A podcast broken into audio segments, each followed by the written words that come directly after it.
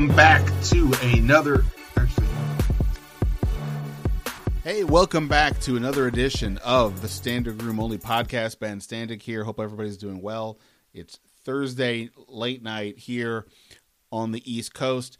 Uh, the uh, Washington football team is in the middle of a GM search. The Washington Wizards are in the middle of not playing basketball uh, because of uh, th- th- they're dealing with uh, COVID nineteen protocols. So there's a lot going on with both of these teams. Uh, I know, well, there's a lot going on with both of these teams. Um, we're going to get into that. This is going to be more of a Wizards focused podcast. I just spoke a few minutes ago with a couple of my, a few of my friends who I normally would see at, at Wizards games, and we would talk after games. But unfortunately, obviously, the world is what the world is, and we're not have we're not able to do that uh, these days. Uh, but that is Chase Hughes with NBC Sports Washington, Neil Dalal with Hoop District, and my friend Adam Rubin, who used to write for TruthAboutIt.net when that was the best Wizards blog around. Uh, we got into a bunch of Wizard stuff. What do we make of the state of the Wizards? You know, what do you do with Bradley Beal, the Russell Westbrook? Uh, you know, how, what he's been up to, and and kind of when do we think this Wizards team is actually going to be worthy of postseason play? And uh, your answers may be be uh, sad there. In any event, fun conversation there. I'll get to that in just a second. Do of course have to talk about the Washington football team, and I'll do that here in just a second uh, on the Standig Room Only podcast, which of course you can subscribe to on iTunes, Spotify, and all that good stuff. And of course, follow me on the Athletic. Subscribe there. I've got a new article going to be up Friday morning. Sort of my sort of putting a capper on the season. Some of the moments I thought were the most interesting. I, I, I I wouldn't say that they're like it's like a definitive ranking. I didn't even put on some of the more obvious things like the name change or uh, beating Pittsburgh. I, I mentioned them, but I didn't like go into depth. It was some obvious things, so, some some stuff about Dwayne Haskins and Alex Smith and Chase Young, and also a couple more subtle things that I thought were interesting. And anyway, hopefully it's a good read. You can find that on the Athletic along with everything else I have had going on, including uh, some thoughts on the GM search situation. Uh, I talked about this the other day on the podcast with Matt Paras from the Washington Times about how it's going to be an outside hire, from what I gather. And so far at this point, everything is pointing in that direction. Two more names to throw into the list today. So, so far, what do we know? We know that they interviewed today Ryan Cowden, the Tennessee Titans Vice President of Player Personnel. That was today.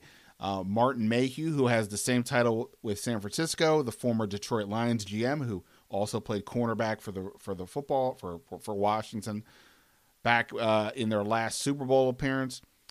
Uh, he's going to be interviewed on Saturday. This is what I was told per sources.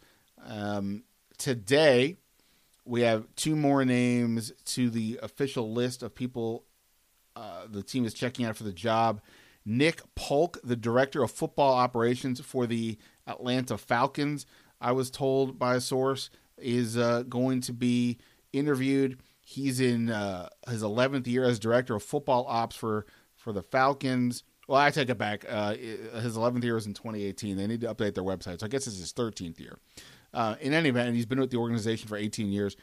Uh, I talked to a couple people around the league about it. Uh, you know, gather he's a really, a really good good guy, great guy. Somebody told me, um, you know, all that stuff. He has a wide range of experiences. He's been a coach on the on the lower college level. He had a lot to do with NFL Europe, including being director of operations for the four years he was there. He's got an interesting background, and on some level, his background almost seems to work in sort of the way I would imagine if Ron Rivera sort of wanted to have somebody while keeping the the, the, current scouting department the way that it is. Uh, Nick Polk's uh, role. I keep wanting to say Nick Folk, the kicker, right? Everybody wants to do this, right? okay, uh, but. Um, you know, maybe this is almost kind of seems like maybe he makes some sense if you want to keep the Kyle Smith uh, scouting department intact. This is somebody who has different experiences, more on sort of the, um, I guess, sort of true, you know, management side, uh, contract proposals, negotiations, and salary cap. But of course, they also have um, Rob Rogers already, who does a lot of that stuff. So don't know how that would work, but in terms of the scouting department, maybe that's something to consider. The other name added to the mix today, and this was reported by um, a couple of outlets that JoJo Wooden, the director of player personnel for the Chargers, would is going to be interviewed. I don't know when that is going to happen, um, but he used to be with the Jets. He's been in this industry for a bit. Um, I would be lying if I told you I knew too much about him, and I'll dig into that a bit more as we uh, go through this. But he's another name. So, so that brings us to four. So that's Ryan Cowden, Martin Mayhew, Nick Polk, and JoJo Wooden. As I believe I said the other day on the podcast, from what I gather, there's people around the league who think Martin Mayhew is the one to watch. Um, you know, uh, Ryan Cowden has has connections to Rivera dating back to Carolina. Uh, we have not heard yet definitively if Mar- if Marty Hurney will be uh, interviewed or, or not. Rick Smith, former Texans GM, has been rumored to be in the mix. Same with Joe Schoen, the assistant GM in the with Buffalo. Um, we'll see if if they officially get in the mix or not. But that we've got four at this point. You know, I, I think it's going to be interesting to see when it comes out. Uh, you know, when we learn about the role of this person. If, if you're somebody like a JoJo Wooden or a Ryan Cowden, and you're you know sort of a younger guy, director of player personnel, you know, I, am sure you want to be a GM one day, right? Um, but what? And, and maybe you get that title here, but you know if Ron Rivera is still going to have you know clear control of the situation, then you're not really getting that job. You're just sort of having the title. Maybe that's enough for some guys. Maybe it's not. Whereas say a Martin Mayhew, you know he's had this role before. Uh, you know he's been you know out of that role for a bit. Maybe for him, it would be less of an issue. I would imagine Marty Hurney maybe uh, maybe the same. So it'll it'll be interesting to see what happens until we definitively know the role. It's hard to project who it's going to be. Like I said, from what I've heard, Martin Mayhew seems to be somebody to keep an eye on, but more to go. Worth noting, uh, we've had now a couple of uh, hires since the, the Carolina Panthers hired Scott Fitterer, uh, one of uh, John Schneider's lieutenants with the Seattle Seahawks. The Denver Broncos have hired George Paton the former Minnesota Vikings exec to be their GM. Uh, these are two people. I, I, you know, for those unfamiliar, um, last couple years I've done an NFL agent survey and asking agents for uh, anonymously to answer questions, all kinds of different topics. Among them, who's a GM to watch? Uh, George Paton was tied for the with the most votes last year, and uh, he just got a job. Scott Fitterer and Ryan Cowden also received vote. So take that for what it's worth. Uh, so anyway, interesting situation. But once we get through this GM, you know, I, I feel like with with the football team, it's going to be fairly quiet. I would think for a bit. I mean, you know, maybe at some point we hear whether Alex Smith intends to play or not. But beyond that, you know, there's a bit there's a bit of ways to go before we get to free agency and the draft. I mean, you know, Ron Rivera said he does not anticipate coaching changes doesn't mean somebody else doesn't decide to, to bolt or to leave and then you'd have to replace them or things change. And if there is a GM change, or I'm sorry, if there is a GM addition, you know, that person may want to bring in his own staff. I mean, that's part of the question as to what what does his role really mean, and if that were to happen, then that could lead to some different people as well. So keep all that in mind. Um, but again, go check out what I've been writing on the Athletic. By the way, if I didn't say, you can follow me on Twitter at Ben Standig Hit me up there with thoughts about uh, the football team and, of course, the Wizards. Uh, I do want to get to one thing about the Wizards. Uh, and we, like I said, we'll get into plenty of topics here on the podcast. But one thing we didn't get into is regards to Russell Westbrook's injury. Um, I talked this a little bit about this a little bit earlier with Fred Katz on his podcast, Wizards After Dark. Which, if you if you want more of a consistent me on the Wizards, I'm pretty much going to be there on there like once a week during the season. It was twice a week this week. But we talked today. That podcast is already out, but I'll sort of just tell you what what what kind of went on here with regards to to Russell Westbrook.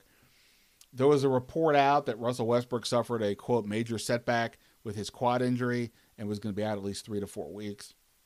Here, here's what I can tell you about that. What I've what I've heard from from from a source that I think would would know things. Um, Russell Westbrook has not had a setback.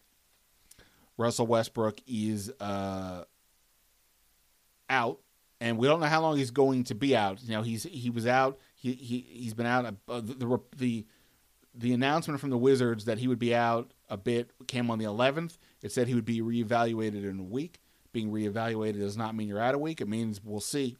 So he easily could be out two weeks or who knows exactly how long, right? So the idea of being out three to four weeks seems a bit much, but regardless, it's not, uh, um, you know, it's conceivable. But from what I was told, he has not had any kind of setback. He's out. Um, they, they, anticipate, I was told, that he'll be back at some point on this next road trip, which I believe runs from the 20th to the 27th. This is um, the currently, as I said, the Wizards are dealing with COVID protocols uh, for whatever that means exactly, to be determined, I guess. But in any event, uh, but on the assumption that their schedule moves forward, Westbrook could be back at some point. Now, if it's like the 27th, the last game of the trip, that would be about two and a half weeks, right, from when from when he was out. So that idea of three to four weeks, uh, maybe you know has more meaning. But again, no setbacks. I was told. Take that for what it's worth, uh, for for sure. So, uh, plenty to get to here on the podcast. Like I said, excited to talk to my group um, I'll explain to you why I got this group specifically together in in that part of the interview. But uh, we'll be back next week with more uh, on the football team at a minimum. Plenty to discuss as as this GM situation ramps up. But for now, we'll go Wizards heavy here on the Standig Room Only podcast. All right. As uh, we all know, the pandemic has absolutely wrecked social lives, at least for those who are, you know, adhering to the uh, COVID uh, 19 protocols of like, you know, not being around people, especially indoors, which means, uh, which has ruined plans. For me, that largely has meant when I finish working a game, you go out to have that uh, post game drink, and that doesn't happen. So, seeing as how it's it's uh, Friday night, it is Friday night, right? It is Friday night, and no, it's Thursday night. See, it's Thursday night. I have no idea. I have no idea. it's Thursday. Well, Thursday's a good night to go out for drinking. It doesn't matter if you're, if you're covering a game every night. You go out hypothetically, responsibly, kids, and uh, decided that since the Wizards are in full swing, sort of, uh, I'm going to recreate the the the post game situation. So I called up the group or some of the group that would normally be out and about after games to talk about the local NBA team. So here with me, we have uh, Mr. Uh, Chase Hughes from NBC Sports, uh, Mr. Neil Dalal from Hoop District, and what's the Sports Rabbi? Is that right? Yep.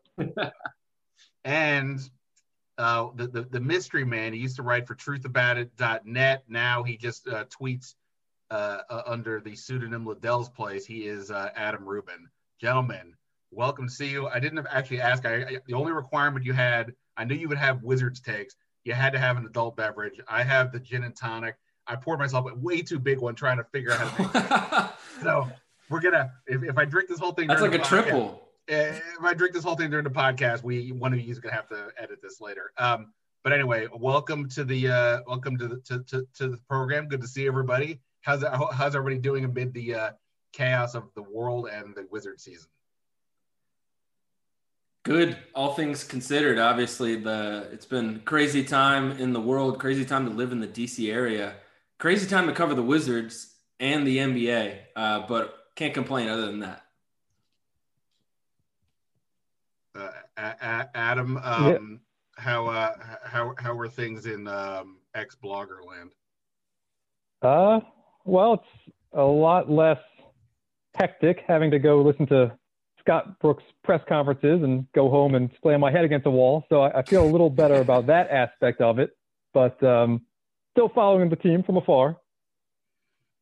Got it. All right. So we, have got a lot to get to, and Neil, I'll I'll I'll lead, I'll lead it off with you. Look, there's I, have talked about the Wizards some here on this podcast, and there's a lot to get to. And this week in particular, there's plenty of going on in the sense of you've got the James Harden trade, which does not directly affect the Wizards, except for the fact that Bradley Beal was trending immediately afterwards because it now puts Bradley Beal front and center as the big player available that or the people think would be available in a trade that a contender may want to get in a in a big in a big deal. You've got the fact that the Wizards, when I said they're in the swing of things, not exactly because they've now had what three games in a row or three upcoming games today or yeah, there was going to be one this week, then two more coming up that are postponed because of uh, uh, COVID 19 issues on their end. Uh, you've got Russell Westbrook who's out. Uh, you've got oh they haven't been good this year. Uh, there's a lot going on. So we'll, we'll, just start with this. Give me your level of concern. Uh, we'll, we'll range it from one being no worries. I'm not I'm not sweating at all. To ten being, uh, wait, are they really uh, are, are they really playing Ron Baker instead of their first round picks? What what level of concern, what level of concern one to ten are you, are you at, Neil? They don't have Ron Baker this year to play above Troy Brown Jr. Although Troy Brown Jr. is getting played above, I, the level of concern has to be super high, like eight or nine easily. You know, they get off to a terrible two and eight start. Russell Westbrook supposedly has a mystery training camp injury that's now continued to ail him for the past five weeks. Like you lose Thomas Bryant, which is always tough. Now they're dealing with multiple positive tests from their players. It's not a lot going right besides Bradley Beal looking like Bradley Beal. Uh, Chase, what, uh, what where are you on the one to ten level of concern? I think I'd go with a seven. I agree it's pretty high, especially when you consider that Thomas Bryant was lost for the year. I mean, he's probably one of their top three or four players. Um, you know, he's he's really turned into a really good offensive player, one of the more accurate three point shooters at the five spot, uh, really efficient around the rim. Um, that's really devastating to lose him. Um, but I will say, I mean, there are some positive signs, like the fact that they are legitimately one of the best offenses in the NBA. It's just that they are certifiably the worst defense in the NBA. And it goes back to the offseason and how they said they were going to address the defense. And the way they did was with just, I think, two minor of moves. You know, Raul Neto, yeah, he shows up really well defensively, but, you know, in a career where he's played 13, 14 minutes a game. And Robin Lopez um, is not the defender he was a few years ago. Uh, so there's definitely some concerns. I still think that they have enough to make the playoffs. Um, but it, it's it's it's definitely not the start that they envisioned, and uh, I think I think it might potentially require uh, you know some midseason moves to kind of get where they want to go. And and you know Bradley Beal's been great, uh, but you wonder how much his patience is going to last as if they continue on this course. Um, I really don't think they have to be that good to keep him happy. Like everyone's like, oh, you know, they got to build a contender, or else they have to trade him, like a lot of these other stars. I really think they just have to be like a 500 team and make the playoffs, and that'll make him happy at least for this season. But right now, it doesn't look like they can even do that. Ledell, uh, where, well, where are you at? Did you find the? Uh, yeah. Anyway, what's your take on all this, Ledell? That, this well, I, I, I look at it in the short term and the long term. So the short term, yes, everything that's happening is concerning, but I didn't have very high hopes for the team in the short team as it's constructed. Any short term as it's constructed. So I look long term and long term is where I think there's the biggest problem with how Westbrook has shown, uh, you know, physically and and the defense. So like I, I really don't see anything changing. And also I'll disagree with Chase in terms of one, they're they're nowhere near making the playoffs. We're not in a mid-season move type of situation where we can sort of adjust and try to get into that seven to ten play in. And I also think that wouldn't be sufficient to I don't think they're going to get there, but I also don't think that's sufficient to make Beal stop, uh, you know, wandering wandering eyes around the league and seeing where where other people are. I mean, I, I think like where this season is headed, I don't think they're headed towards even being near the play-in, just because of defensively, there's there's nothing to to change where they are. Thomas Bryant getting injured probably will help the defense because maybe they'll bring in some I don't know some defensive-minded guy off the street, you know, Charles Jones 2.0 or maybe Charles Jones 6.0 since it was so long ago, but maybe something that'll help get them focused on defense. But I mean, not enough to actually make a, a difference. I don't think. I don't know. I see Beal just running out of steam and and running out of his, you know, getting the end of his wits with this team by the end of the year. But by the way, I just want to say, in addition to the drinks, I now feels like we're back at the bar minus the uh, the, the live singing because somebody just said they disagreed with Chase. Like that is that that is a staple of all uh, of all conversations, uh, for, for for sure. Um, I, I guess I would just say that somewhat similar to Ledell. Like I mean, I thought that they had if if everybody stayed healthy, yada yada yada, uh, that you know they would be in the seven to the you know the, the play-in mix of it if things went right. And obviously, you know, Beal's gone to even another level, and Thomas Bryant was looking good. And I understand Bertans was obviously not right at the start of the year, but you know, but he's getting you know working himself back, and and Deni, uh, you know, looked really good, and so on and so on. But uh, yeah, I mean, I also didn't have much faith in Scott Brooks. That's been an ongoing case for about four years. And um, you know, the Westbrook thing in the in the lo- in the long term is at this point frightening. I said the other day on uh, Fred Katz's uh, Wizards After Dark podcast that I'm on basically every week at this point that uh, that this feels like a very maybe I said this even here too. I can't keep track. That this feels like an incredibly consequential week in recent history for the Wizards because if Westbrook needs time, he clearly is off. Something's wrong with him physically. If he needs a week, 10 days, whatever it is to get himself going again, cool. I mean, look, it, it would suck in the short term in terms of the record, but that's fine. If he comes back and it takes a while, and he comes back and still doesn't have the explosion to get to the rim, and all of a sudden we're like, oh no, did, did, Russell Westbrook get old overnight? Then inexplicably, the well, not sorry, it's not inexplicably. It is very so Wizards that they would have made the situation was already bad worse, and and that is, I'm not saying we're there, but that that is the downside of what we're looking at. It's not just Rui Hachimura out a couple weeks with pink eye. This is like, wait, we don't know is how bad is Westbrook. So that's going to be a um, that that's going to be a fascinating deal for for for sure. Um, before we get into some other team stuff, I'm just curious. So Chase and Neil are still actively on the beat. I'm sort of around. Ledell was somebody that was around a fair amount back in the day. None of us are actually in at games in the real way. I mean, you guys are at the games uh, now, but like you know, there's it's all it's all Zoom access. You're you're you're in suites up on like the the, the main level there, watching the game. Um, how is the experience watching the games this year feel different, or just covering the team in general feel different? I know just having done the whole football season, the Zoom thing was not fun all year, and by the end of the year, it was I was very ready to sort of be over with it. Uh, what what's it been like, Chase, to sort of both watch the games in that environment without fans, and also to have to cover a team with more or less no direct uh, uh, access? I actually haven't been to the games this year. Oh, I didn't. Oh, you have. Yeah. NBC won't let me. Um, I've got uh, an infant daughter, and I think that's part of why that I just don't want to risk it. And plus, you know, when you go, I'm, I'm sure there's there's an like Neil has gone to the games, and I'm sure there's an advantage to being there and seeing and hearing some of the things that you see but a lot of it, you know, still takes place on Zoom. Um, so that's been an adjustment. Now, uh, you know, I don't know how much listeners or fans care about it, but it's definitely adjusted our access. You know, there's no, really not as many opportunities for one-on-ones anymore, and there's a lot more people on the Zooms, and you just don't get as many questions and the whole interaction between the players. There's something lost, uh, certainly, from not having the in-person interaction. Things can uh, just get misinterpreted, and it's tough to get good answers out of players. So I've been watching just the games on TV, and um, you know, certainly it's made parts of my life easier, but um, you know, you, you, definitely feel it with the access because, uh, as you guys know, going out to Southeast DC and going to Wizards practice, there's only about like four or five people on this planet who who actually do that. And when you're out there, you get access because of that, because you're willing to drive out there and, you know, it's your job and you can talk to players.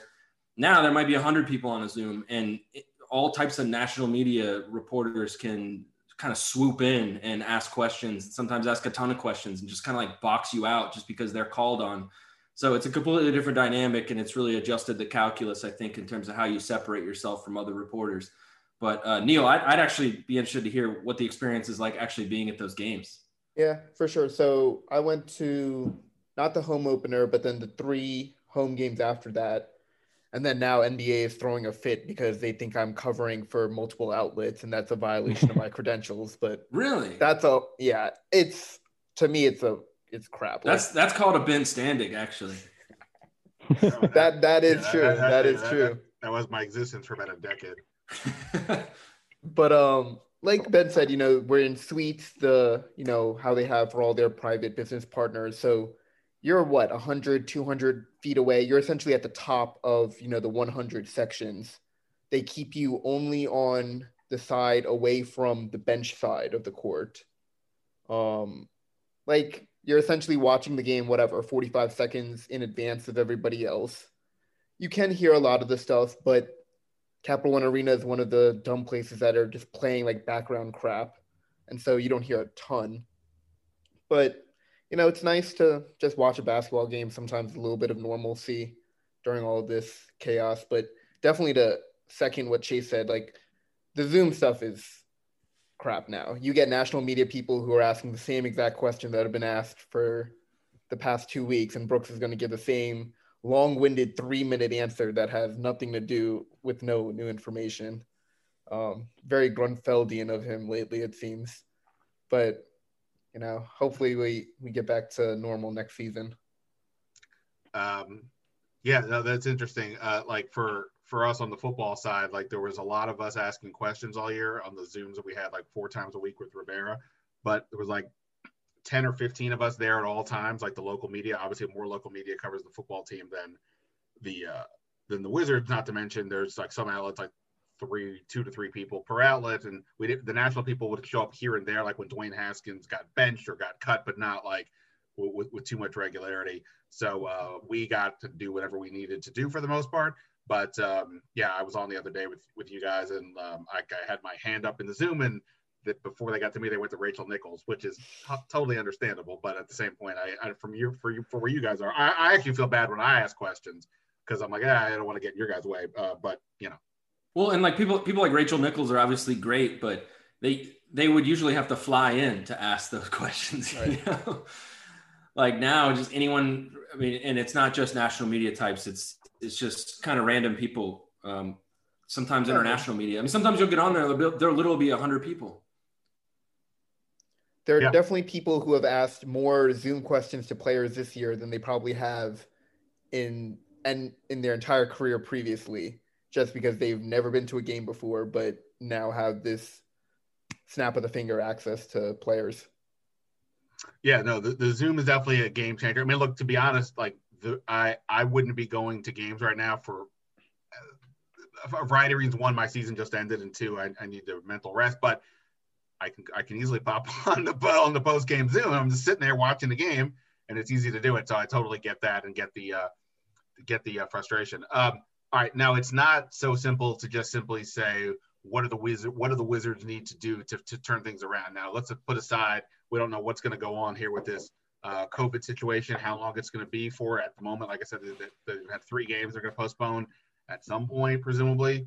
They, they, they will the play. Two games so far, though, right? Uh, well, you I maybe I thought there were three canceled. No.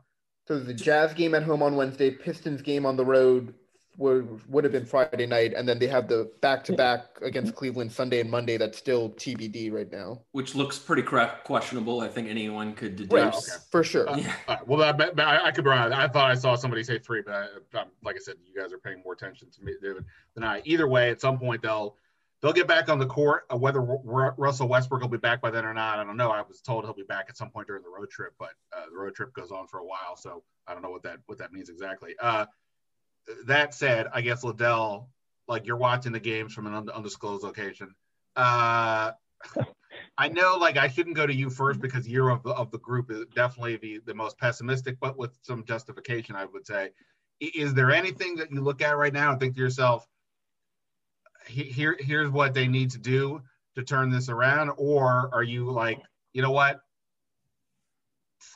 turn around, schmurn around, here's what they need to do just to move forward, regardless of this season. What, what, what, what's your what's the one fix you're making right now, if you could? Well, I mean, I'd focus on the positives. I like Deni I'd I'd get I'd say, okay, this season we're gonna let's try to develop him. Let's not play him 14 minutes. I mean, you know, can do it a couple times. Let's use this as a, a teaching moment for him and, and get him in the game. You know, get like Garrison Matthews in the game and and you know start working on on rotations and seeing who you might want to have around after this year. I mean, Troy Brown is interesting because he's not playing. You don't know whether that's well, you assume that's Scott Brooks' decision. He's in a you know lame duck season, but I don't know if Tommy Sheppard needs to talk to, to Scott Brooks and say, okay, we're we're in player development, uh, player evaluation mode, so you got to help me out and let's figure out how how best to work out these rotations. It sounds like Ernie never did that. Uh, I don't know whether Tommy is that type of person, but that's how I would say to, to use it positively. To say, okay, let's let's figure out how best we can use this season to to help us out going forward. I would focus on I'd focus on Deni. I would focus all of my attention on making sure Deni can somehow take the skills he has and be successful here, unlike pretty much every other prospect that's come here. Yeah, I mean, I've been I have not watched every game, uh, but I mean, what I've seen of Deni, I've been really impressed. Not just because I'm a fellow bar mitzvah boy, uh, but that doesn't hurt. Uh, but um, he's good. He's he's the opposite of why he's he's everything what Kelly Oubre wasn't. He actually understands how to play basketball, and and and uh, you know, you could it is like a good comparison to ask people what they thought of Oubre versus Deni, and depending on what they answer, you will know how they view the world of basketball, good or bad, because one knows how to play and the other one can't make any shots with Golden State. But that's not why I'm, I've criticized Oubre. Instagram accounts are very similar, though I will say. Well, you know, you could be you could be goofy and flashy, but when you're on the court, do you know do you have substance or is it just a lot of sizzle? Uh, they, they, they both are top ten in the league in thirst traps. uh, I'm sure I'm sure Deni does quite fine uh, wherever he is. Uh, actually, let me since since we're on the topic of Deni, I brought this up to Ledell as a potential topic uh, earlier, and I'll bring and I'll, I'll just go with it now. So there's a, there's been talk about expansion, uh, the NBA expanding for a variety of reasons. One, just you know, why not? But basically, because if the owners are losing money um, because of COVID, one way to get some recoup some back short term is uh, expansion fees. That's a whole other topic of whether they should or shouldn't. But it's conceivable. You could add Las Vegas, you could add Seattle, maybe somewhere else, or you know, two teams somewhere. So let's just play this hypothetical game. When you do an when you have expansion teams that you're they have an expansion draft, you're allowed to protect certain players. I don't remember the exact number. It's more. It's it's a decent amount of players. But just for the fun of this game, imagine you can only protect two players on the Wizards. Okay, Ooh. two two players. Now you and, and you're factoring in everything, the salary, their age, whatever it is, because the salary goes away with the the, the, the player. So if I tell you you can only protect two players, Neil, I'll start with you as you take a swig. Well, I, uh, by the way, I, you, I feel you bad. To... Wait, wait, hold on. I feel bad that I didn't card Neil. Is that is that going to get me in trouble here on the podcast, Chase? Or are we good? okay, hey. the Connecticut fake ID is still in tip-top condition. so tell the authorities you're of age, though. Now, Neil, I don't want to get in trouble here on the podcast. What, what was the name on there? No, it's my name because otherwise you can get charged with identity theft, and you don't want that. Oh, okay. Wow, that that that's a thinking man uh, uh, derelict. All right, Neil. McLovin so, was the name. all right, so you can only protect two people so I'll, is Bradley I'll, Beal happy or not in Washington D.C.? You have to, you have to put that the, out. The, well, you have to protect him because you could trade him. The whatever it is, or can you trade him before the draft and then just not have to the, protect him? The, the draft is tomorrow. You have to protect two people who, based on everything we know currently, who are you protecting, Neil? Two people. So then I'm trading Bradley Beal before the draft and protecting Deni and Rui. Okay, that's a terrible answer. Case. Brad and Rui. Uh, I mean, it's. I think it's a pretty tough decision between Rui and Deni, but Rui is just more established, and, I, and I, am seeing more of an upward trajectory than I thought year over year so far. So I would go with him. Uh, L- L- Ledell, just to make sure we round out the, the names of potential I've, candidates, you, you, got you got Beal, you got Rui Hachimura, you got Deni Avdija, but you also have you know uh, Mo Wagner, you got Russell Westbrook, Anzejs Pasecniks, Troy Troy Brown, Jerome Robinson. I mean, basically everybody I just said was a uh, a, a, a, recent or former first round pick. Uh, you know, Isaac so, Bonga.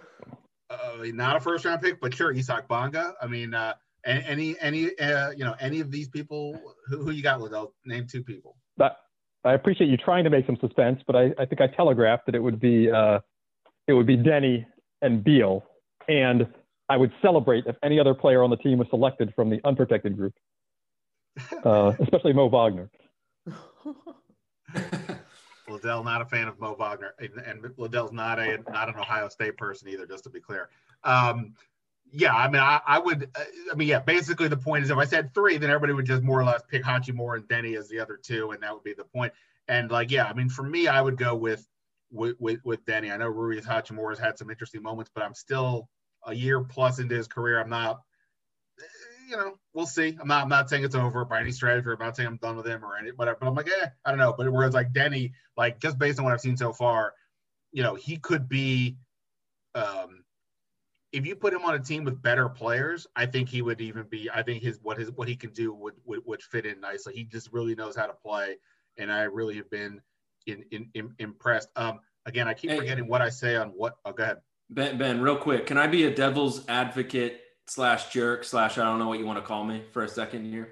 Absolutely. That's why you're on the podcast. This is, exactly. This is why you're here. Go ahead. Be- D- Deni Avdija has been impressive, and I, I I think he's done a lot of things that I didn't think he could do at this age. But at what point are Wizards fans going to realize that Tyrese Halliburton was picked 12th? Well, No, no. Look, I mean- that's a that's a good that that's a good that's a good point. That's a different conversation for sure. Just like last year, if they had taken the other Gonzaga player, that uh Brandon Brandon Clark. Clark. looks like. I mean, I you know how it happens over five years, I don't know. But right now, the other Gonzaga player has done well. So uh, that that's a question for sure. I will say this, and I was going to mention sort of you know kind of where we are with Tommy Sheppard right now. Again, I can never remember if I say things on my pod on my podcast, Fred's podcast, talking to my cat. I don't know.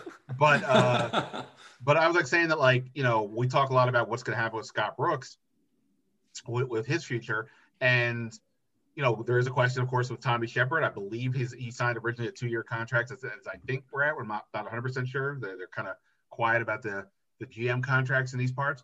But either way, I feel like he's going to get a pass on the Russell Westbrook, whatever happens, because Ted Leonsis has had to have signed off on that um, in order to have traded John Wall and you know, I presume they didn't recognize he was hurt, but whatever. But the draft picks are where I assume it's Tommy Sheppard's call. And I know he liked Troy Brown. That is apparently at the moment not working out, or at least it's not working under this coach. Rui Hachimura, okay. I'm not saying it's a, it's a, it's a mess, but whatever. Whereas like Deni, I feel like we're already seeing enough to think that that's looking pretty reasonable. Even though, yes, you're right, we can question the Tyrese Halliburton part. But at the same time, it feels like Rui Hachimura, he needs to show by the end of this year that he's a legitimate NBA power forward. If not, then you'd have to look at Brooks and be like, or look at Tom and be like, uh, the one thing I'm sort of focusing on with you is the draft. And now, not only did you, like you said, not take Ty- Tyrese Halliburton, but oh, sorry, that's for Deni. But then you, um, you know, Rui, I don't know. So uh, I, I think Rui is a very important piece for these guys right now. I mean, I, I would. Well- I I think Rui's going to be good, man. I mean, I don't know if he's going to be an all star, but the trajectory that I'm seeing is becoming a better passer. And, uh, you know, I, I, I didn't expect the volume to go up this year. I just wanted to see him be more efficient. And it's only been a handful of games, obviously, because he started the, the season injured.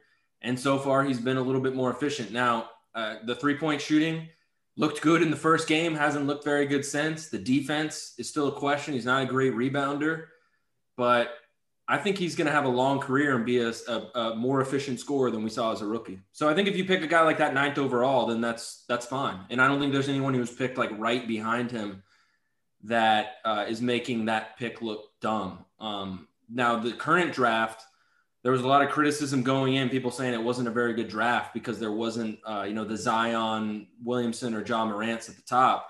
But it's proven to be pretty deep, and it actually, in hindsight, the Wizards were in a really good spot ninth, and they had many options. Precious Achiuwa, I think, would have been a good pick. Devin Vassell, I think, would have been good. And Tyrese Halliburton right now looks like he's going to be first team all, all rookie, if not rookie of the year. I And thought you were it- gonna. I thought you were gonna accidentally say first ballot Hall of Fame because every time I hear talk, hear about him, it feels like that's what people think. I mean, I, I was really impressed with that. I, I thought he was the top five prospect in the draft. And I, I on my board, whatever you want to call it, I, I had Deni probably like as the the sixth, seventh, eighth range. I, I would have if they were going to go best player available. I think Halliburton was the better prospect personally. Achiuwa was the best fit. Deni made a lot of sense, and he was their their top rated prospect. That's fine, and I think he's he's been good, man. And he's he's young, um, and he can make threes. And you know, he didn't make threes in the Euro League, and he's he might already be their best defender or one of their best defenders. So I think the, the future is really bright. But um, yeah, I would just say that the Wizards, in hindsight, were in a really good spot where they could have gone three or four different directions and and really not gone wrong. So you're okay with them with the Charlotte uh, sneaking their spot and getting the number three in their lottery now, huh? Well, you know, I always like to play into the So Wizards conspiracy theories. And uh, yeah, I mean, I, I will, yeah, that, that should have been their pick, I think. Number three overall, LaMelo Ball. What could have been? I, I don't think they would have picked LaMelo, but yeah, I think they should have had the third overall pick. Really? Hold on, hold on. If they had the third pick, you don't think they would have taken Lamelo? You know, that I, I don't know. He, he did seem like he was the best player on the board, but given their positions and what they already had, I mean, Sure, but that's Lame- the same LaMelo reason you wouldn't don't have the take, same opportunity. That's the same reason you don't take Halliburton, though, right?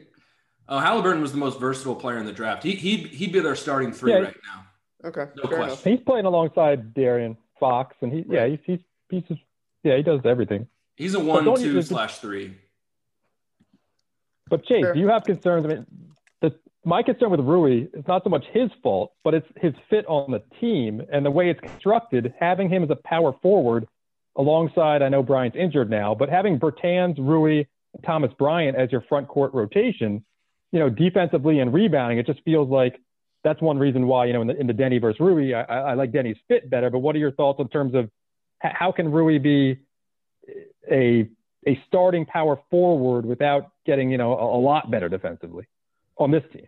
No, I, I agree. He he is not. I don't think he's ever going to be a complete player. And the thing that they're going to have to do is find a center that can fill in the gaps around him. Someone who can ideally stretch the floor, rebound, or some combination of stretching the floor, rebounding, and blocking shots. Most importantly, rebounding and blocking shots. And they don't have that on the That roster. sounds like that sounds like JaVale McGee to me.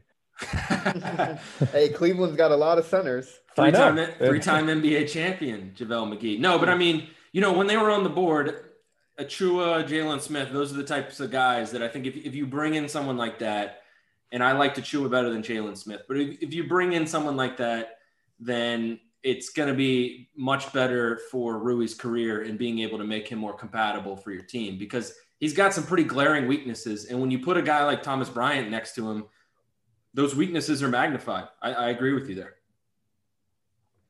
Yeah, that's that's where a Jarrett Allen would have slotted in nicely. Well, the Andrew that's- Nicholson, Bojan Bogdanovic special. I was gonna say, I, The- I, Or Yeah. Nerlens The- Noel. I mean, they had Right, options that- in free yeah. agency too.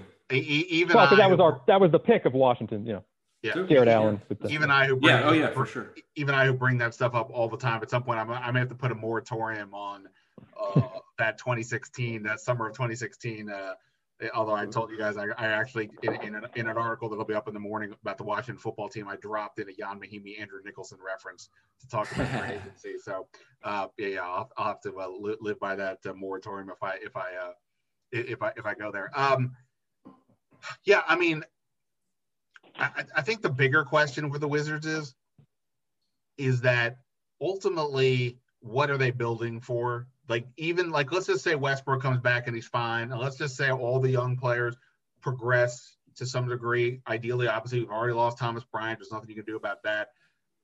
What what what what are they what are they going towards? Like what's the upside here? The upside with this group is the seven seed. Uh, I think I said the six seed at one point b- before the season, and Ledell yelled at me. But like you know, That's what Uh, I thought they would be. I thought they were going to be a six or seven seed. well, I didn't think they would be that. I'm just saying if everything went great, Westbrook and Beal are both playing at all NBA level. Hachimura took a leap, so on and so on. But okay, but I'm just saying like the, the, it's not like at least when the, the previous iteration, the, the the Beal Wall, Gortat, Otto Porter, and so on, like that one. I'm not saying it had one seed upside, but there was like, hey, especially that you know the the, the year of that 2016-17 season. Hey, they could go toe to toe with Cleveland. I'm not saying they would beat LeBron, but um, you know, the, the, they weren't afraid. There was at least reason to be optimistic. I don't think we're there anymore. The the version of Westbrook, oh, the Wall, is now portrayed by a 32 year old who is, again, current uh, view of him aside, you know, is still a very good player, but he's not ascending by any stretch anymore. So I don't even know what they're at. And uh, this is part of my issue with the Wizards overall. Is just everything is reactive and short term. And go again, I just said we should talk about that summer, but it's all stemming from the summer of 2016. They ever so many things from that point, they're still to some degree reacting to. They traded away the first round pick to get rid of Andrew Nicholson. Uh, that you know the the um, they, they trade for Bogdanovic, who they don't keep in part because they know they're going to have to pay out on Porter, who they pay, who then costs them too much money, so that the it was a year or so later when John Wall gets hurt and they're above the above the luxury tax. Ted Leonsis is like, Mhm. well, we want to get out, so they just trade out a Porter away for nothing, and we just keep going through this cycle with them where it's just one thing after another and nothing nothing goes forward. And even if I want to get into the Beal part of this in a second with the, with the trade, even if you trade Beal for whatever package you think they can get, you still have Russell Westbrook. You just gave Bertans $80 million. They gave Bertans, by the way, the fifth year, in part because I imagine they were panicked of losing him for nothing. So they did what they did. They overreact, I think, to giving him the fifth year. $80 million in five years is a lot of money for a guy who, how good is Bertans? I mean, I know he had a really good year last year, but he was like nobody prior to the trade with the Wizards. They, there were only three players in the NBA. Ledell and I have talked about this. Three players in the NBA this offseason who got a five year deal Anthony Davis, uh, who was the other one? Somebody else good, and Bertans. Department of Education.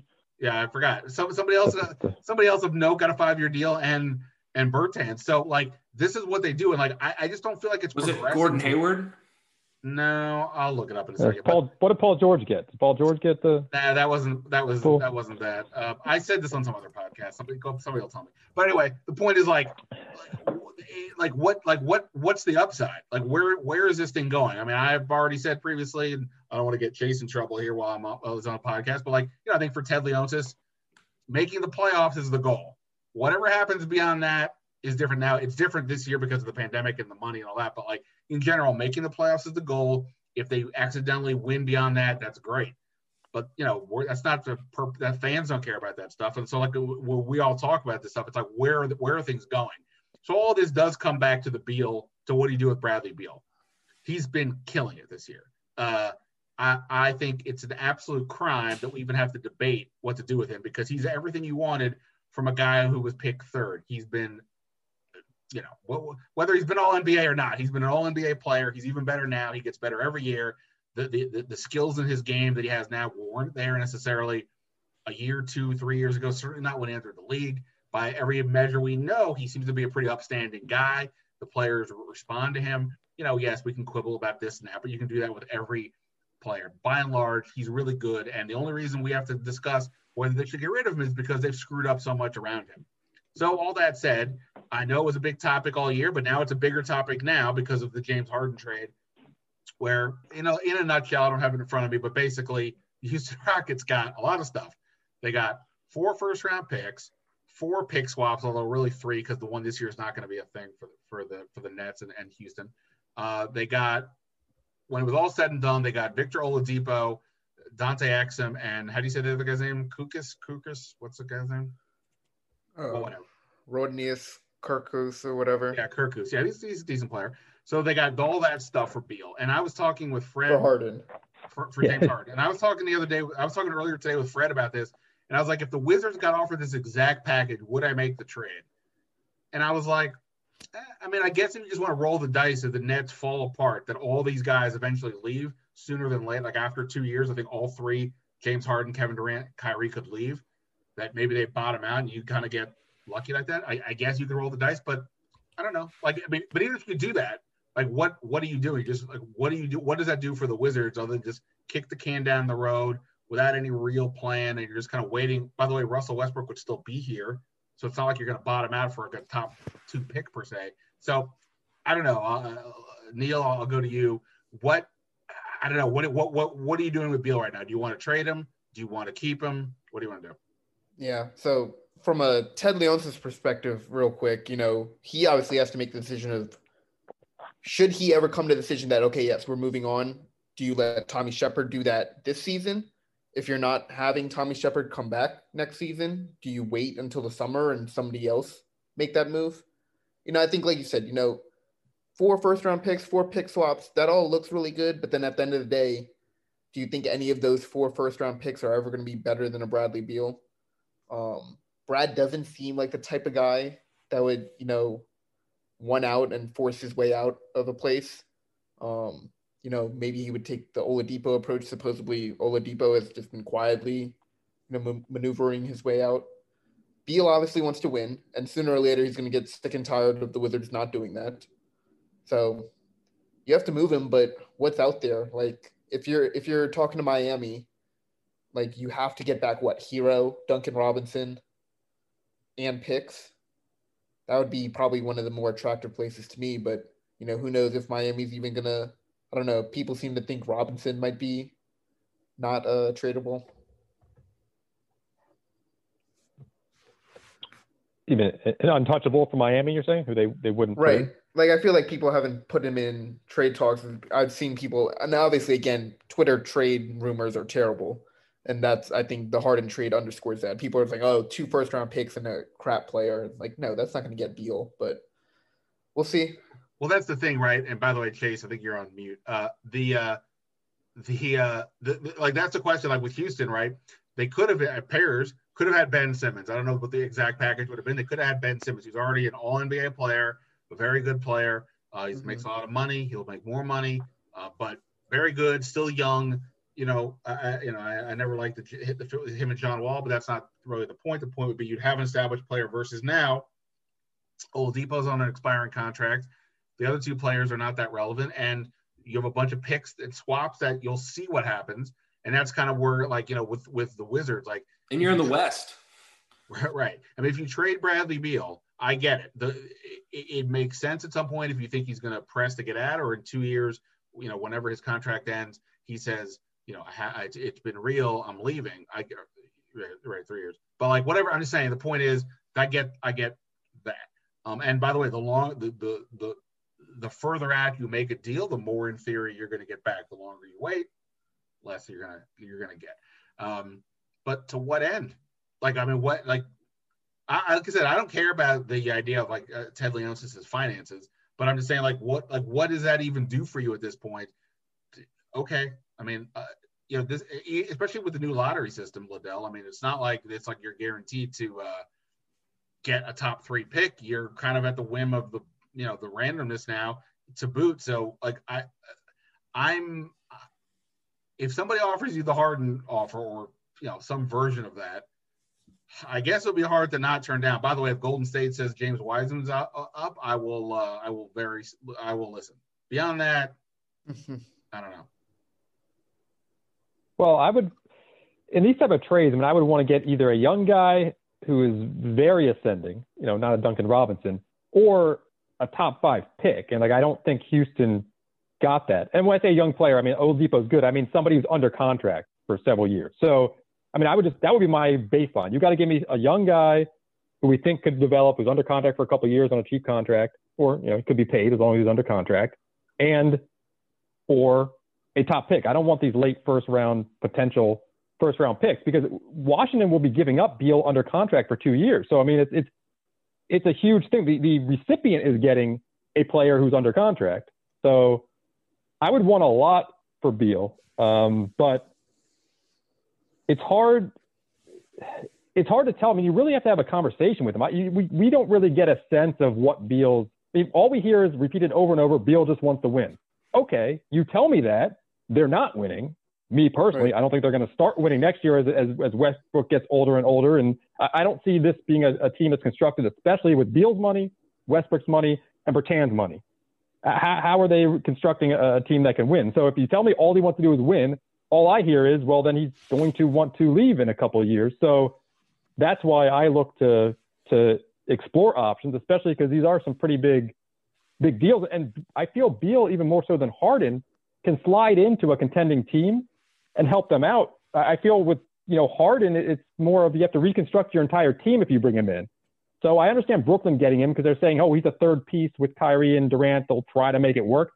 But if I'm Miami, I kind of like Beal alongside Jimmy Butler than Harden. Like I, I don't, you know, I feel like Harden would require too much oxygen, and and you know might not fit in as well with with with Butler. Whereas, you know, Beal seems like he could fit in, in a lot of different places, and and there should be a team out there that that wants him. But to Neil's point, I also think that if they're not going to keep Tommy, having Beal at the end of the season is a nice piece to to attract a GM to say, hey, come in here, and you're going to have this opportunity to rebuild a team with a great you know trade chip. Where you want, you can keep him if you want, but if not, you know, it, it's a it seems like to me that would be exciting as a GM to come in and, remake the team.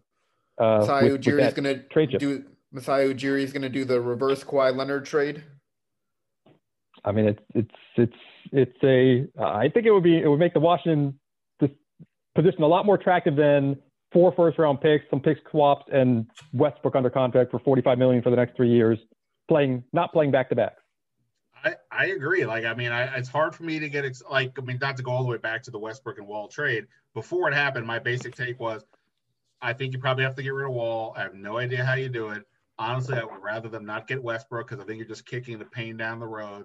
but okay, it, you know, in the short term, maybe it's a win. And then when the trade unfolded, I thought it was a win, uh, uh, barring you know until he until he wasn't uh, close to 100. percent But um, but but to, yeah, to what end? I mean, that was my whole thing before. Like, if, if you kept Wall and get rid of Beal, what is that doing for anybody? So yeah, there. I mean, this is the problem with the Wizards. It's just it's just it, it just they can't. There's not. There's almost nothing they can do. And like I said, somehow if Westbrook is actually hurt, they've unbelievably made themselves even worse.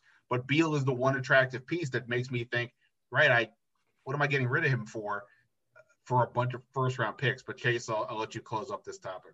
Well, first of all, I, I, agree with you. I thought the the Westbrook trade was a win at the time, especially when I saw how protected the first round pick was, and I think it ultimately will prove to be. Still, I mean Westbrook ha- is injured, and that's concerning. But it's not a ligament or a tendon. It's not something structural. It's a it's a thigh bruise at this point, a quadriceps bruise. So we'll see.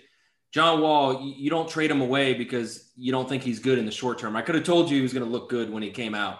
Mm-hmm. Um, it's about long term with a guy who, by the way, didn't start this two year absence with an Achilles tendon surgery. He was already recovering from another surgery when he fell on his house and ruptured his Achilles, and he's had multiple surgeries on both knees. It's it, it's a really risky proposition to bank on him long term with the money that he's owed. And not that it isn't risky with Russell Westbrook, but Bradley Beal, I, I think the trade uh, framework that would have to be presented would have to look close to what uh, the Thunder got for Paul George. And Paul George is a better player, I think, still than Bradley Beal. Paul George is a better defender. He's a better shooter than Bradley Beal. If you look at Paul George's numbers the last four years, he's like almost nine attempts a game at over 40% from three. Bradley Beal's percentages have dipped from three. Um, but if the framework of it makes sense to me. You get a bunch of first round picks and the Danilo Gallinari, obviously that was a, a piece that maybe would be the separator between Beal and then you know, trading for a player who's better like Paul George. But the Shai Gilgeous-Alexander, the fact that you got first round picks and a guy who had already proven himself for a year in the NBA, and in my estimation, looked like a future All Star right away. You know, a late lottery pick who was clearly a steal. That's the type of thing that I think you look for. You, you take your chances with the first round picks, but you get something assured in a young player who's on a rookie contract who looks like he's going to be an All Star that's the framework I would look at because if the Wizards only trade Bradley Beal for picks, they they're just not a franchise that I would associate with good luck in general. No. And even when you get lucky in the lottery, it's still a crapshoot, and it's it's seemingly like you said with the lottery odds more than a crapshoot than it has ever been. Um, and all these guys are coming out at 19 years old. You just have no idea and I wouldn't want to trade Bradley Beal in five years, look back and realize that I got nothing. So I would want at least a Shai Gilgeous-Alexander like player and multiple first round picks. And I think you could find that if you're if you're patient and you wait. And I agree.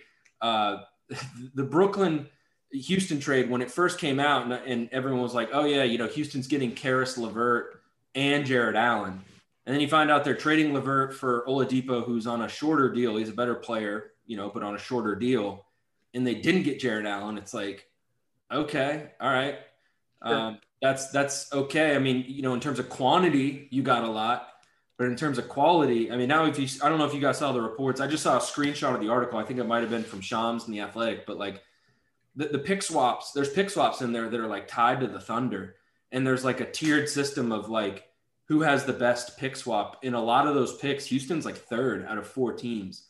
So they really didn't get that much for a guy who's legitimately, arguably like a top five scorer of all time, right? I mean, he's won the, the scoring title last three years. He's a horrible defensive player. And I don't know if I'd want him right now, given all the crazy stuff he just did. But to just get that for him, and, and I, I, think is uh, they, they sold low on a guy who they probably should have traded at least a couple weeks ago. Um, Ledell threw out a hypothetical trade to me earlier. Do you think if the Wizards had offered Houston Beal and Westbrook for Harden, that Houston would have accepted? Well, the money wouldn't match that, right? Whoa, if you, if you use some third teams to to to make a money match, but you know, if I were the Wizards, I think I would have done that. Be, just because they haven't won 50 games since the 70s. And, be, so, and you, so, the, so the Wizards have James Harden and like and That's it? shooters. And a bunch of 23 year olds. Well, I guess Bert- it's no different than where they're at now, assuming the well, except that Well- assuming that Westbrook is not right. But don't, don't you think? All right, this is this would have happened before Thomas oh Bryant God, I got can't hurt. we're going down this path here. So, so you have Thomas Bryant, Garrison Matthews, D- Davis Bertans, Rui Yeah, Hachimura, and, and you're surrounding uh, James Harden with those guys in the Eastern Conference. I think you have the best season you've had since the 70s, potentially. Uh, but This is all within the context of the Wizards. Since the seventies. Oh, God. Percentage okay. wise. We're we're we're 79. Yeah, th- th- this team hasn't Yeah, even won yeah. 50 games since the 70s. Come No, on. yeah. No, I know. I, I Well, you're saying me. they would have won 50 games with James Harden and everybody else? Not in this abbreviated season, but maybe percentage Well, wise. yeah, no, not a- 50 out of Pro 70. rata. Yeah. Yeah. but I, I mean, he's he's yeah. I mean, he, he didn't. He's had some. I mean, he wins 50 games every year in Houston, right? And he's had some years where he didn't have much talent. Well, he wouldn't have much talent here either, so that would work out well. Um, all right, we're gonna we're gonna get off the podcast with this. I'll, I'll one, one last question, short answers only. This season is still relatively young, and uh, you know we we don't know when the Wizards are gonna get back. What year will the Wizards next make the playoffs? So this is 2021. You can say that year, 22, 23, or whatever you think. Does the play-in tournament count as making the playoffs? Ledell, you're the attorney of you're the official attorney Not of the that- no, no, no. Podcast. Making the seven to ten tournament doesn't count, but- but winning the you know seven Winning or eight the tournament, okay. within the tournament would count. Yeah. Uh, I say that- yes. yeah, I'll- say yes. I, I, I mean, I, the Eastern Conference is better at the top, but keep in mind, like you get in with a losing record is the eighth seed. So you think they're making the playoff this year? You say wait, yeah, this year? yeah, I still think they make the playoffs this year. Because Okay. Ben is asking at what point, anytime in the future, they could possibly make it, and you're you're saying yes. I'll, I'll say this year. You're year. saying now. You're saying Part part of it is All right. this, and, and I, I don't want this to come off the wrong way, but Thomas Bryant, really good offensive player, but at the end of the day, he's anchored two of the worst defenses of all time the last two years. And if you just improve your defense a little bit with Robin Lopez and Mo Wagner instead of him, you have you have offense to spare. Mm-hmm. They don't need to, they could they could score five fewer points a game as long as they get a little bit better defensively. They'll make the playoffs. All right. My problem is Oh, okay, Neil, go ahead. What do- what what, what do you got? When when are they making the playoffs? I was my problem is I don't think they're even going to get the seven to eight in the play-in tournament, which means even if they get the nine or ten, they would have to win two straight games against the team. So I don't think they're making it this year. And then I think they have to trade Beal. So then I don't think they're making it the year after. So I'll say 2023. All right, Ledell. uh, I'm just uh, I'm just looking up real quick the uh, standings to make sure I'm not going insane here because Technically, know what you guys are talking about. back. for, forget a few games back. Uh, look who's ahead of them. I mean, you're talking Cleveland. a, a, few, a few games back. Only the Raptors and Pistons are worse than them. Uh, I don't think they're making the playoffs for. I mean, I, I, I don't.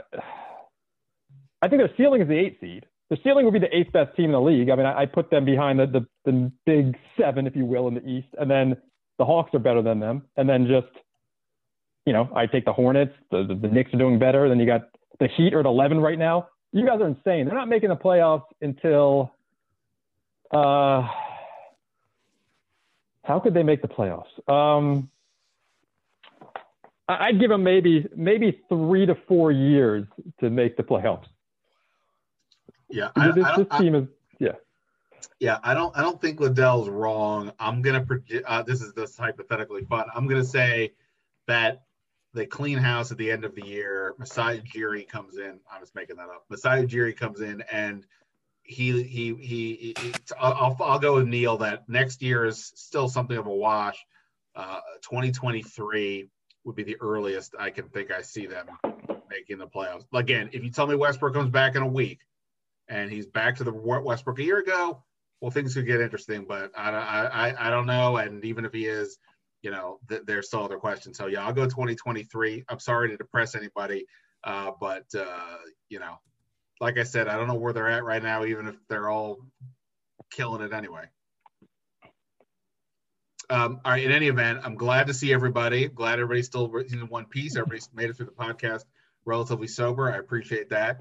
Um, uh, I'm gonna, uh, before we get out of here, so uh, everybody's got to tell everybody where they can find you on uh, Twitter or where, where, where, they can read your stuff. Chase, you are uh, the, uh, the, the the celebrity of the group. Where uh, where can people find you on uh, in places? Neil is the celebrity of the group. He's big in Israel. Um, yeah, it's uh, crazy that Neil's bigger in Israel than me or Ledell. What the hell? uh, at Chase Hughes NBCS on Twitter. Find me there. Yeah, you can uh, find me uh, at Neil Dalal 96, but also make sure you go follow the new uh, Hoop District account, Hoop underscore District. Wait, is it new from like? How new is it? Well, because our freaking Twitter got suspended over a music video, over a Mystics highlight oh, video. that was a while ago. We, that, I, thought that was yeah, resolved. That right. was March. It oh, got okay. suspended, and then it got suspended again, and then we just never got it back. Oh my god! But okay. you got you got suspended again for a Mystics highlight video. Right, literally the background music in a Mystic highlight video. It's the biggest of tragics. Um, I know Ledell doesn't want anybody to follow him, so I'm not even going to ask him to, tell anybody where, where, he is. But you know, if you look up Ledell's place on Twitter, you figure out how to do that. You you can find uh, you can find Ledell. Um, all right, guys, I appreciate it. It's great seeing everybody. Uh, be safe out there, and uh, you know, uh, don't uh, you know, don't don't get hurt. It feels like that needs to be said from like since you guys cover or pay attention to the Wizards, like it, something's always going on with this team. So you know, try try to avoid getting injured. See ya. All right. Many thanks to Chase Hughes, Neil Dalal, Adam Rubin for hanging out with me on this Thursday night. Yes, I finally figured out the day of the week. Uh, many thanks to you guys for listening, especially this deep into the podcast. Always appreciate it. Uh, what is that? Three podcasts this week. Uh, back with uh, more next week for sure. Obviously, the Washington general manager situation will be uh, I won't definitively say concluded, but it feels like we're, we're we're getting some momentum now. We'll see. We will see what happens with that. But excited to uh, see what goes on there. We got plenty to talk about with that off season, and you know I'll certainly keep tab on the Wizards, and we'll see what other sports we can sprinkle in. The, the Washington Capitals just got going. Uh, the Georgetown Hoyas are on pause as well. But you know, there's there's things to discuss. By the way, I should say, if you guys have anything you know, I'm open to hitting up kind of any topic that I think I can offer something on. So if you've got something you as a guest you want to hear, let me know uh, at Ben Standig on Twitter or bstandig at theathletic.com.